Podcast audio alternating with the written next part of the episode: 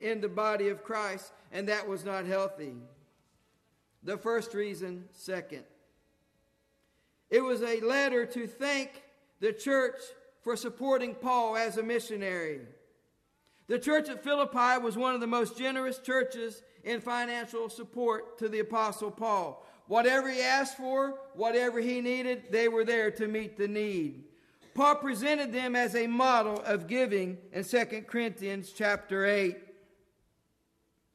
The theme of the book that he writes to them is very personal, and the word joy is often used. Around 17 times, the word joy is used in some fashion. That's pretty significant for him to use that word joy. How much joy could it be to be persecuted, to be shipwrecked, to be bitten by a snake, to be an outcast? How much joy could it be to be let down on the side of the house so no one could see you or catch you? How much joy could it be to be mocked at and made fun of? And yet he writes this, letter of joy and he writes it further from prison. He's in jail in Rome for his faith. How could there be so much joy that you would write a letter like this? So Paul talks to the church of Philippi and he says, This is why I have joy. And he says to them, kind of in a way, Don't run my joy. They ask him, Paul, you know that we love you, you know that we want to take care of you, but there is people saying what you're saying is not true. They follow Christ for the wrong reasons. They want money. They want prestige. They want acknowledgement. And this can't be right, Paul. Surely you don't want this. And Paul says to them, Don't think that way. He says, The gospel of Jesus Christ is being preached. And he says, if, even if a guy preaches it falsely, or for the wrong reasons. He says the gospel of Jesus Christ is being preached, and for that I am grateful, and for that I am thankful because when that gospel is preached, somebody will be saved. But, Paul, you're writing from prison, man. Why are you writing from this prison? How can you write about joy and thanksgiving and happiness and be where you're at why are you doing this? Surely God is not with you because you're in prison. And he says, Don't take this from me. I knew when I accepted Jesus Christ as my Savior, He told me the trials and tribulations and the things that I was going to go through, and this was for His glory. He saved my soul and He changed my life and He turned me around and He says, This is the way I want to use you. Don't take that from me. God has used me to spread His gospel to the Gentile nations so that you, Philippians, can come to know the Lord Jesus Christ. Sure, I lived up there in high society. But all of it was worth it when I came to Jesus. I'll lose everything. I will sack everything that I have. I will sacrifice my reputation and who I am. If one person would accept Jesus Christ as Savior, I'll lay it all aside for Him and for His glory. Don't take that from me, church, he says. Paul offers three examples of those who are being humble. I'll mention the last two first, and then the one that I really want to talk about. He mentions Timothy as being one who's humbled himself and has accepted Jesus Christ as Savior to look to him as an example. Paul was going to send Timothy to them. And Epaphroditus.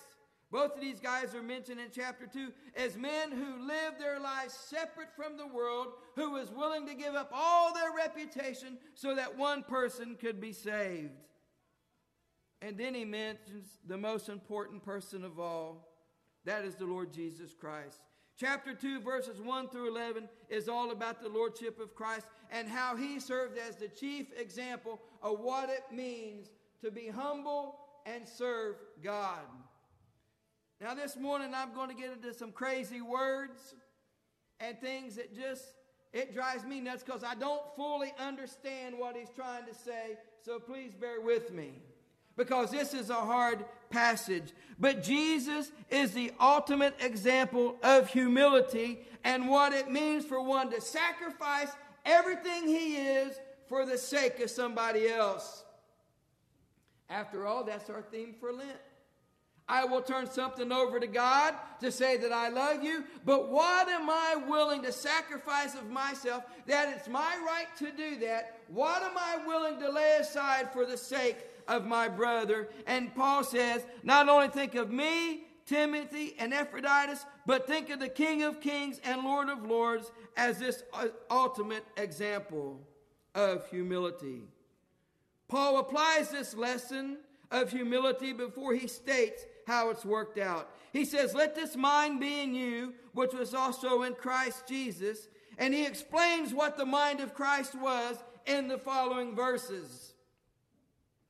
First, Jesus was in the form of God. This describes Jesus' pre incarnate existence. We must remind ourselves that Jesus did not begin his existence in the manger at Bethlehem, but Jesus Christ is the eternal God. And Jesus did not consider it robbery to be equal with God. He did not cling to the prerogatives of his privileges of deity. It wasn't that Jesus was trying to achieve equality with the Father, he had it, but he chose not to cling to it. His divine nature was not something he had to seek for or acquire, but it was his already. Jesus says, When you've seen me, you've seen the Father. I and the Father are one. I raise the dead. I heal the sick. I forgive sins. And they said, Who can do this but God? So Jesus was equal with God. He done the works of God, he done the things of God. But he didn't cling to that. He didn't hold on to that as his right or as his presence. I am God, and who are you to question me? and do the things you do to me. He didn't hold on to that prerogative where he could just zap a man if he wanted to. He didn't do that. He humbled himself. He made himself of no reputation. Jesus' incarnation was essentially a self emptying.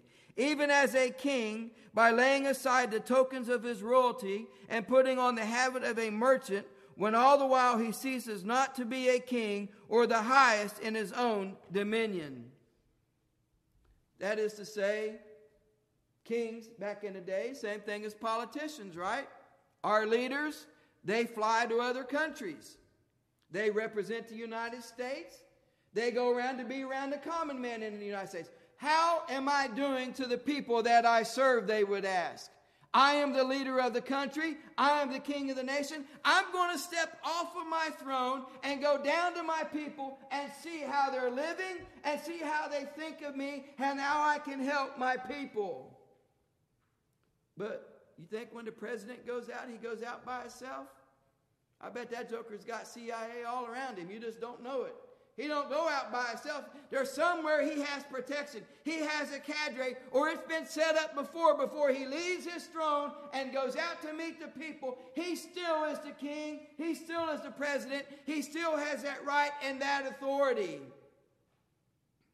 The kings in those days would show you the ring when they talk to you. Don't forget, I'm the king. Don't forget, I'm the president. Don't forget, I'm the leader of this country. Jesus Christ never done that.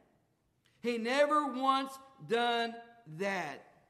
He made himself of no reputation. He set aside all the glory of heaven, all the reign of heaven, everything that he was rightly given. He set it aside to come down and to be with man.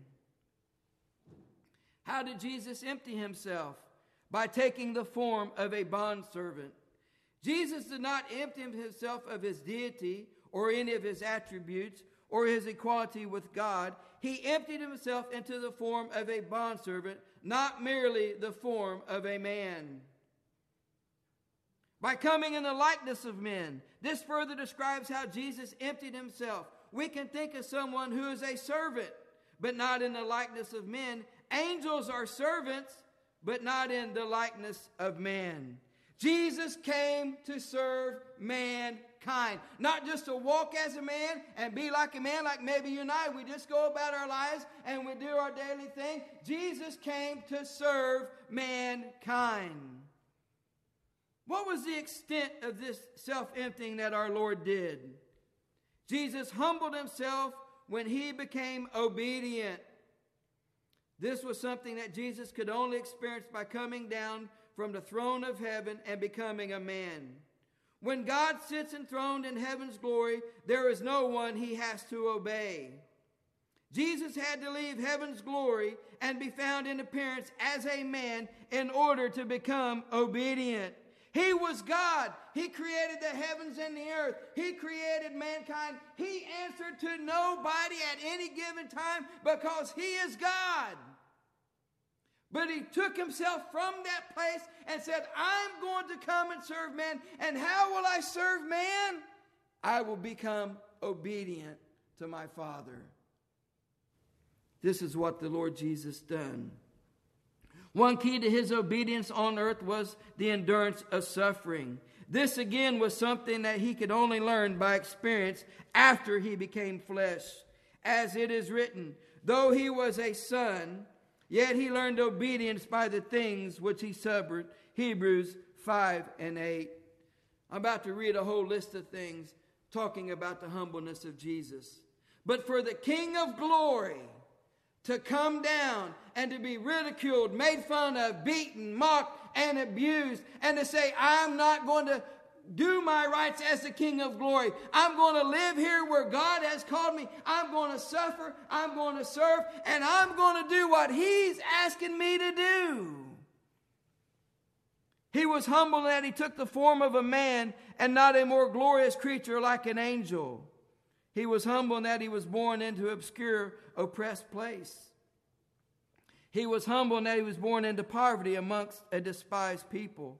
He was humble in that he was born a child instead of coming right out as a man. He was humble in submitting to the obedience appropriate to a child in a household. How would you like to discipline the Lord Jesus if you was his mom or dad? I'm going to whip you with that willow switch. Go ahead, brother. I'm the one who made the switch. Yet, he listened to his mom and dad. He was humble in learning and practicing a trade, and a humble trade of a builder. You would have never got Brian Jevedon to take up a trade. I'd ask for some gold out of the fish. Don't worry, mom and dad. We'll take care of this. We ain't never going to work again. Jesus didn't do that. He took up a trade and he learned.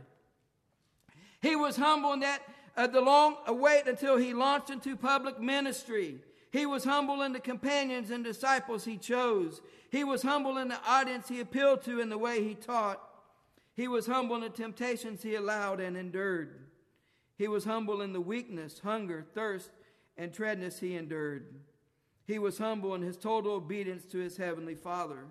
He was humble in his submission to the Holy Spirit. He was humble in choosing submitting to the death of the cross. He was humble in the agony of his death. He was humble in the shame, mocking, and public humiliation of his death. He was humble in enduring the spiritual agony of his sacrifice on the cross. To the point of death, even the death of the cross. This states the extent of Jesus' humility and his obedience. He was willing to go to the cross for another person. He never once said, I am God. Why are you treating me like this? I'm the one who made you and created you. I reign in the heavens. This is what the false gods did. Hercules and all those dudes. They just waxed them when they wanted to. When they didn't like what they did, they would come after them. But our God did not do that. He said, I'm going to go to that old rugged cross for you. Keep saying what you want, keep doing what you want but I am here to serve you. Crucifixion was such a shameful death that it was not permitted for Roman citizens, such as the people of Philippi. A victim of crucifixion was considered by the Jews to be particularly cursed by God. The death of the cross is the bottom rung in the ladder from the throne of God. Jesus came all the way down to the most despised death of all, a condemned criminal on the accursed cross. Even the death of the cross shows that there's no limit to what God will do to demonstrate his love and saving power to man. This was and will forever be the ultimate. All of this was a great display of the power of Jesus. Because of Paul's past experience among the Philippians, they were tempted to think of God's power as being expressed only in exaltation and deliverance, and not in terms of glorifying God through humble service and endurance. You'll remember in the book of Acts when they preached the gospel, signs and wonders and miracles came to people's lives. They were filled with the Holy Spirit. They ran all around, they spoke in different languages, and the church took off. And they said, Surely this must be God's work. But Paul said, Don't look at all that. Look in humble obedience of our Lord and Savior, Jesus Christ, what he went through. Look what I went through. Look what Timothy went through. Look what Epaphroditus went through. They went through suffering. They went through hardship so that God could use them for his glory. I'm the example, Paul says. These two men are the example, but Jesus Christ is the ultimate example. In this, Paul reminded the Philippians that his current place of humble circumstances, being in a Roman prison, could still show forth the glory and power of God, even as Jesus did in his humility. Paul says, Don't take it away from me, man, what God has done in my life. Nobody wants to be in pr- prison. Nobody wants to be hungry. Nobody wants to be made fun of or mocked or abused. Nobody wants that. But he said, We've done it for the glory of God. Who shall I send? God says in Isaiah Jesus, the Word of God says, Here I am, send me. I will lay it all aside. I will set it all down. If one person would know my Father, if one person would come to Him, I would deny my rights and everything that I am and everything I have the ability to do, if one person would accept the Savior. I can think of no better place to continue Lent than on Communion Sunday. Right here represents the sacrifice that was made for you and for me. Don't you remember how good God has been to you? How He saved your soul, how He touched your life, how He turned you around? How He made you new, how He made you right, how He wanted to work in your life, that He has made a change in you and He has made a change in me. This is what He died for, to make us right with Him. He came to us in the form of a bondservant. He died for us. He called us to follow Him and to love Him alone. If he is our example, if he did not claim his own rights, if he left those rights and said, I'm willing to put aside my rights, why should I not put aside my rights as a believer for the sake of my brother? And to say, I don't want to hurt you in your faith. I don't want to harm you, but I want to walk with you. I want to go with you, and let's work as one. This is what Christ Jesus has done for us. This is what here is symbol before our eyes today. The sacrifice he made for us. Why would we not want to make the sacrifice for somebody else? It is in humbleness, it is in obedience, and in the sacrifice that God touches us the most. It's good to be on that mountaintop, dude. I love being up there when everything's going just right. Nobody's fighting or bickering in the family. The money's coming in right. All of our prayers seem to be working right. Nobody in the house is sick. Everything's going good. Praise the Lord Jesus. I can't wait to get to the house of God and thank Him for all that He's done. Everything's going your way. But then when you hit that trial, when you hit that temptation, and you really hit it hard, you say, wait a minute, man. Where are you now? And you don't sense or see that he's using you because we base him using us and all the things that are right around us, man. But when the things are hurting, when the things are down and out, and deep down you're really questioning your faith in him, you know that you love him, you know that you want to serve him, and you know that you want to follow him, but you're finding it truly hard, that's when his grace is working through you. That's when his mercy is working through you, and that's when He wants to use you the most. Paul says, Don't take what I'm going through and make it what it ain't. This is for the glory of God. Jesus says, I'm not going to take my rights over you. Even though I made you and even though I created you, I will not declare my rights as the King of glory. Instead, I will serve you, I will love you, and I will die for you. I would to God that we would do the same thing for our brothers and sisters to reach out to them in humbleness and submissiveness to the King of glory, that the kingdom of God would be extended. And it all starts right here when we receive in symbol what he done on our behalf. Let us pray this morning. Heavenly Father, I come to you this first Sunday of Lent to thank you in Jesus' name for what you've done on the cross. We've all dedicated, beginning on Ash Wednesday, something to you for your glory and for your honor. And we ask you, Lord, on this journey of these 40 days, that you would overshadow us, protect us, and help us through these 40 days to do what you're asking us to do. And it's just our way to say thank you for what you've done on the cross. Hear our prayer this morning, Lord. Guide us in this day. And just as Paul and Timothy and Epaphroditus was examples, let us follow the ultimate example, the King of Kings and the Lord of Lords, the one who died for us, the one who we think about and honor this morning. I ask you, Lord, to hear this prayer. In Jesus' name, amen.